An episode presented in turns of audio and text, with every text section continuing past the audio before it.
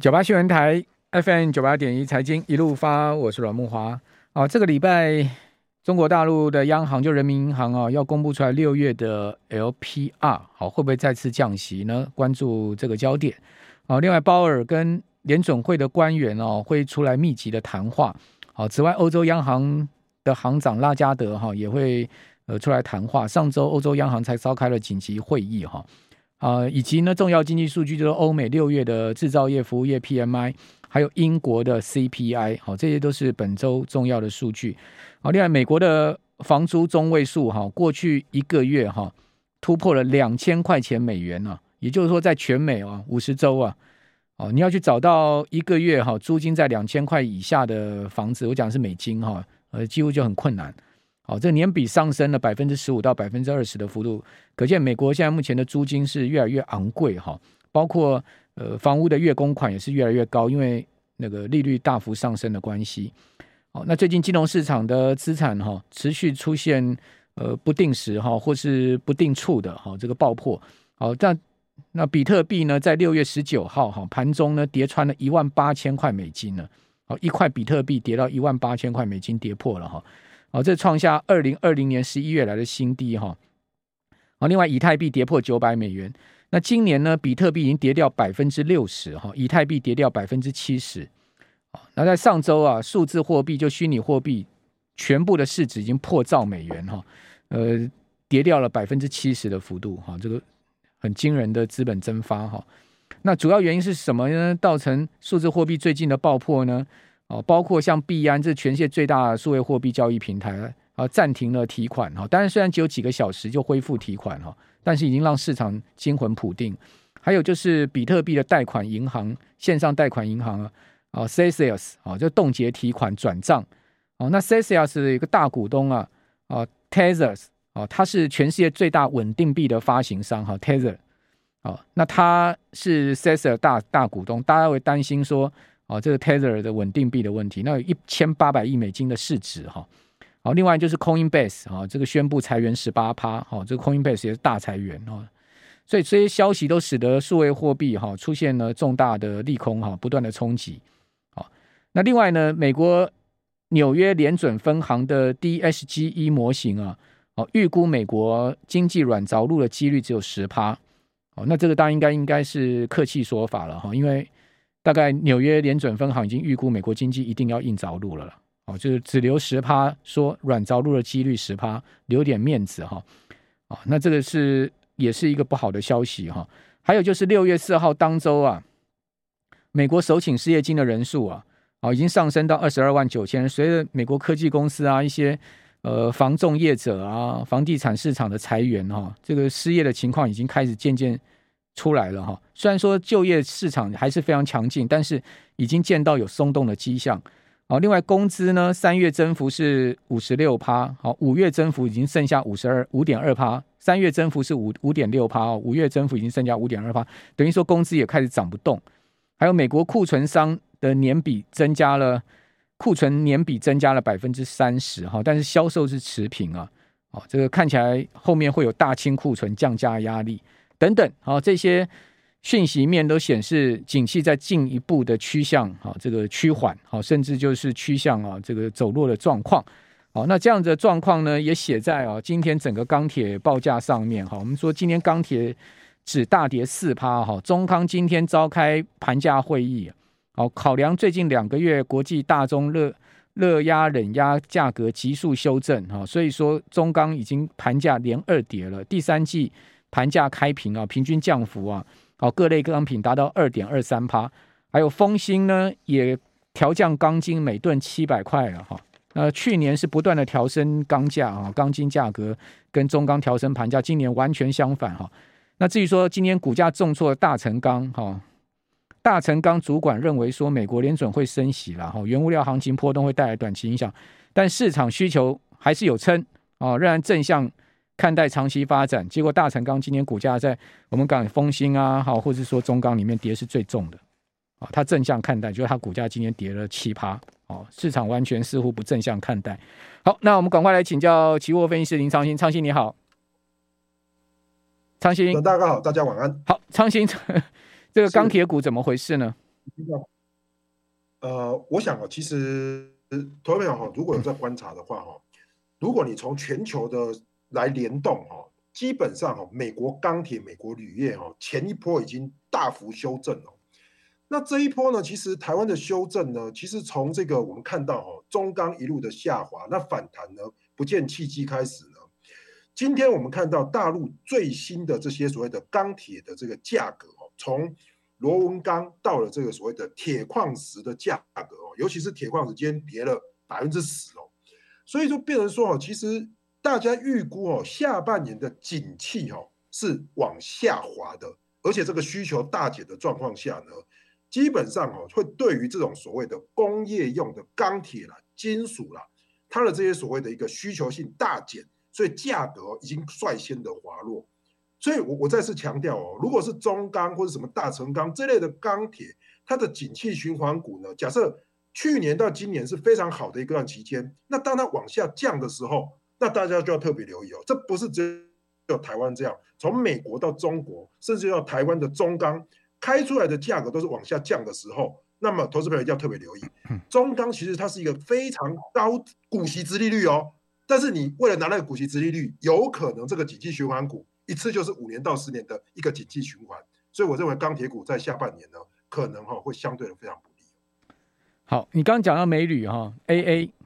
美铝的股价呢，3月底4月初的时候，股价在$100附近跌到上周5跌到剩下49块，美铝几乎已经是腰斩了啦。对，才3个月的时间，1季的时间，美铝的股价已经腰斩另外 X 就是美国钢铁美国钢铁股价更可怕3月底4月的时候呢，它每股在$40附近现在已经跌到19.89跌到$20一样是腰斩。那克里夫兰自然资源就 CLF 它的股价我们来看一下 CLF 我把它叫出来好，这个现在暂时叫不出来没关系，先看美铝跟美国钢铁你就知道34跌到17也是腰斩，对3我叫出来了，34跌到剩下17刚好腰斩，所以这三档股票其实它见高点都在同一时间，前后大概差几天时间，然后呢它的跌幅大概都是跌掉 50%。 对，所以说其实大家可以去观察其实现在的美国的市场拜登面临的就是高通膨，可是房价很高，那他不可能让这些所谓的钢铁类的再度的再创高嘛，那如果我先把这些钢铁啊、铝业啊价格先压抑下来，那其实原物料下来，那些股票的价格也下来，相对的这些所谓的通膨就有可能往下降。所以我认为对于美国来说，那现在第一线就是美国的物价很高，租金很高，但是这一些所谓的原物料钢铁的公司已经率先的减半了那这对于台湾的中钢，我觉得还有台湾的钢铁类股都是一个比较有警讯，大家要特别留意。好，那美国联准会在上周末它出来的 paper 居然讲说呢unconditional 也就是说无条件的，他们一定要把通膨打下来这种是极为极为极为鹰派的措辞是在一个书面的 paper 上面这样讲，所以 unconditional 就是无条件一定要把通膨压到 2% 压下来那所谓无条件就是什么？我可以牺牲就业，我可以牺牲经济，对不对？是应该是这个意思吧？我也可以在所不惜，金融市场要跌到什么程度嘛？是不是这个意思？对，所以说其实投资对应该是这样没有错，因为其实我们有时候会觉得说，哇，这个美国为了救股市，它不可能会升息。可是现在看来，拜登他因为不是每个人都做股票嘛，可是大家都要买东西，所以民生物品的物价上涨会让美国总统的支持度大幅降低，所以他现在两者取其一的话，其实我认为联准会也现在很明白的了解一件事情，不可能股市跟通膨两个都要救，不可能。那他现在看来是要先救什么？通膨，把通膨压下来，那股市先放一边再说。所以现在美国股市我觉得就面临这样子紧缩的一个状况。好，所以美国联准会这个半年的货币政策报告出来这个 unconditional 这样的一个字之后呢金融市场就已经是很清楚联准会后面的决策会怎么做也就是说6月升息75个基点，那现在市场预估7月再升息75个基点，然后9月升息50个基点，11月升息50个基点，也就是说呢，未来四次呢，这个升息的路径已经把它铺平了，就75个基点加上100个基点，就是说再升 1.75 个百分点，那12月再说，那 1.75 个百分点加上现在 1.5、就是会联邦基金利率到今年11月就会来到 3.25 到 3.5 的区间了。对对对，所以说大家要去思考，为什么我们会觉得这个相当的会对金融市场造成影响，是因为在一年前或者说我们说在半年前，其实美国的利率是0到 0.25 的，那变成说过了一年之后可能从零利率拉到 3% 的利率，那你想对于企业的借贷成本它就大幅的提升，那买房的贷款也是大幅的提升，所以现在呢大家开始紧缩嘛，因为预期未来我可能会要付出比较多的一些代价来还贷款，所以我觉得其实现在就会变成说消费性的产品它就卖得越来越差，那它的存货就越来越多，那这个就是我们在股票市场要特别留意的部分。那台股是在跌这个因素吗？我觉得不全然呐，当然你说电子股其实也是反映说美国的这个所谓的衰退，可是我觉得台股在跌的，其实因素还蛮多的。好，那台股到底在跌什么因素？哈，我们这边先休息一下，等一下继续请昌兴来告诉我们。美国问题在这边我们已经很清楚了，那台湾还有其他什么样的我们这个有别于美国的问题啊？这边先这个休困起来，等一下回来。98新闻台。FM 98.1 财经一路发，我是阮慕骅。这一波其实最强的就像是鸿海集团的股票啦，这个像是可成啦，可是你可以看到像上银啦，这些率先反弹的个股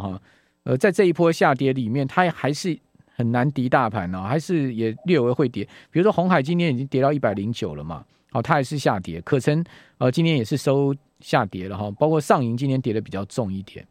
那强反弹真的非常的难了。上个礼拜五，看到星星已经不太跌了，因为各位如果去看上个礼拜五星星走势，它其实尾盘还拉上来，拉到平盘之上，而且它的融资担保维持率已经剩下 130% ，大概已经都断头了，再加上法人砍单，我想说那这个抢个短吧就买了一张星星，买了一张南电，今天照样被烫到，有没有？照样被烫到还好买一张，我也无所谓，跟我以前买的那个张数差很多了，但是你说，即使他们今天已经算是开盘强势的股票了，南电开盘涨了，星星也是有小跌，但是收盘不是跌了半根跌停板，因为给衰呢，金价给衰呢，不要抢啊，手痒就是剁掉，是这样吗？昌兴是这样吗？我们用视讯连线的方式请教期货分析师林昌兴，昌兴是这样吗？真的不能抢吗？抢个短都不行吗？要抢短，其实然后跟您上次我跟您聊的时候，其实您说上周那时候其实是好的一个机会，因为那时候还在上攻嘛。可是呢，等到大家都一直在期待，联准会这个加息，会不会加个2码，结果没有，一次加3码，那加3码之后会不会有利空出去？也没有，为什么？因为后面的7月又要加3码，所以我觉得大家如果现在要抢短，真的就是做日内价差啦。假设你觉得明天会开低走高，那你就是现在我看很多当冲客都是开盘开很低就进去抢，然后收盘就出掉，不要去留那个隔仓的风险，因为现在美国动不动晚上就是来一个大跌，然后隔天台股又开低走高，所以搞得很多人就是多空双巴啦，你出掉了隔天又放空又被嘎，所以我觉得其实真的要做，就是你去做当冲，那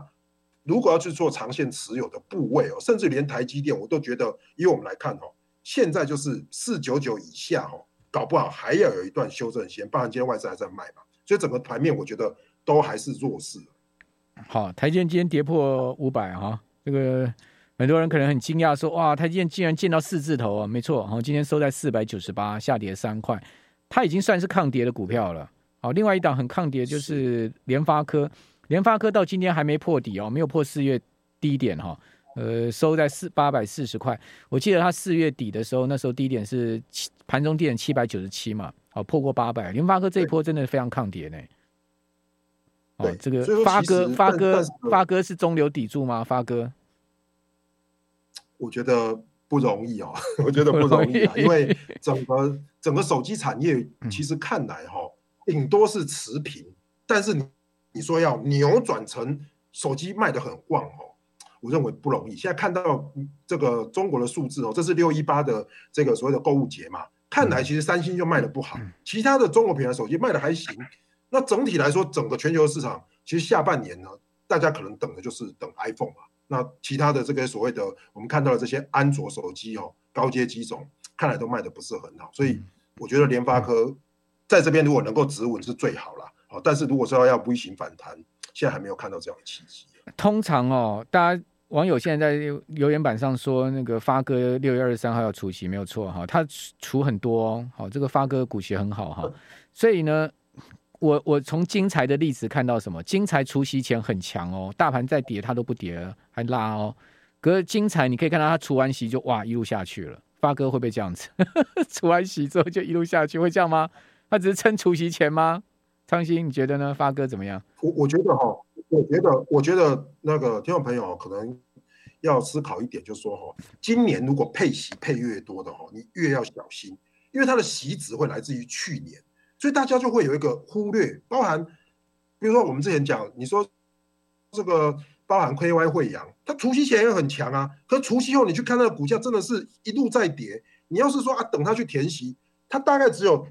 除权息完的隔天哦，稍微有拉上去一点点，后面就是一路兵败如山倒。所以我觉得你权值息值越高的哦，越要小心啊，因为今年度哦看来贴息的机会比填息的机会大，因为现在是空头市嘛，所以我觉得息值越低的，包含你说台积电上个礼拜，除权息完，秒填息嘛，填息完虽然是下来，可是反而你息值低的比较容易填，息值高的真的要小心。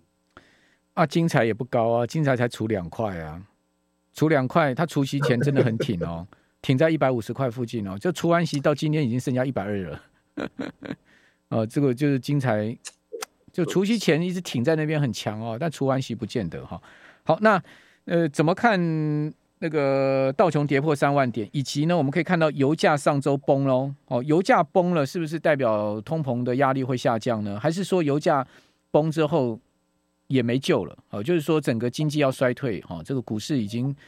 败局成定局了，是这样吗？到底怎么看？油价崩了，联总会稍微放歌一点吗？会，我觉得这个说真的也要苦中作乐一点嘛，不然。其实如果每天都讲的好像很危险，大家都觉得好像都睡不着觉，等下被查水表。其实哦，现在我们的观对，所以说我觉得哦，很重要的重点就是说，当我们刚才提到嘛，钢铁的这些报价如果下跌，包含油价也下跌，那这一些所谓的原物料，其实撑在上面是油价哦。油价如果能够在6月底这边快速的下跌的话，那可能会有好消息，就是说7月份在美国公布 CPI 的时候。相对的就不会那么恐怖，我觉得啦，其实上个月公布出来 8.6 把大家吓死了嘛，接下来只要公布在 8.6 以下就会是利多了啦。如果说公布出来是9哦，那这个联储会飞升3码不可嘛。所以我觉得其实油价的下跌哦，不会代表说长期通膨直接结束，可是短期通膨就是不要再一直创新高。我觉得这也是联储会一直在看，所以鲍威尔这次也讲嘛，他没有说啊我一定升3码，虽然大家看起来路线应该升3码，他还是保留。因为他不想升3码了，我觉得他想升2码了。但是通膨如果降不下来的话，相对还是风险比较高。那如果看到道琼指数的话，我认为道琼指数哦，跟所谓的纳斯达克指数哦，看来接下来要观察的应该就是道琼指数，因为纳斯达克指数电子股已经先休息一段了嘛，大家都在等这个下半年有没有这种所谓的解封啦、出去玩啦、那这些道琼成分股很多都是食品相关啦、或是说这个生活相关的。那道琼如果能够止稳，相对比较有机会。好，那另外就是原物料也在崩哦，这个铝价创了11个月新低哈、哦，那锡价一周跌11%哈，铜价是去年9月以来首次跌破每公吨$9000啊、哦，这个 LME 的期铜哦创下创下波段新低、哦、另外铝价也创下3周来的低点，所以基本金属也全面在出现回档、哦、这个也就是说景气降温的一个很明显的迹象嘛。对，所以说其实我会认为哦，听众朋友一定要去留意一点，就是说，如果当景气降温的时候，有很多人在问啊，今天长荣或是阳明是不是除息？根本没有除息，还没有除息呀。可是我怎么跌那么多？因为景气降温，那当然航运就不好。哦，所以有人当真今天是在除息哦。谁啊？这么天才？对，没有人开玩笑嘛，就说啊，为什么除息跌那么多？都没有了，就还没除息嘛。可是今天航运股其实普遍都很弱势了，对，所以说我觉得，我听众朋友如果能够这样去联想的话，也许接下来，我认为现在是6月，可能接下来的第三季整个景气都还是在走衰退，所以这些景气循环股，我认为真的不要去抄底，就是你真的要买，你真的要等它落底，现在都还没有看到。所以我觉得在这个地方落底讯号到底是什么？讲一些落底讯号让我们参考一下。你觉得落底讯号是什么？我觉得落底讯号很简单哦。第一个就是说通膨要直接下来，比如通膨跌破8，然后油价跌破100，那这个时候就会让市场有一些信心。那我认为，如果接下来这些美国的重量级科技类股，包含 Apple、Intel 还有这个 Amidia， 这是跟影响台湾最大的。这三个股票如果再跌，台股不跌的话，或台股的半导体类股不跌，那最有可能机会来做一个短线的止跌哦。否则我觉得现在就变成说美国跌台湾跌，美国跌台湾跌，那现在的钱都跑到哪里去？可能都跑到 A 股去了。现在 A 股是全球最强的，我认为美国跟台湾现在还是高度的联动性。那短线如果看到通膨能够下来，我觉得才有止稳的机会。AMD 跌到 81.51 啊，它其实在上周五盘中破80又破底了，对不对？超微，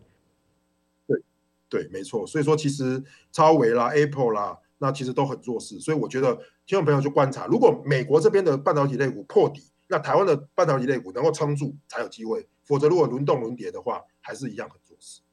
好，那另外辉达呢，在上周四周五啊，也都跌到153块，也都是在相对波段低点。然后非常谢谢昌兴，谢谢。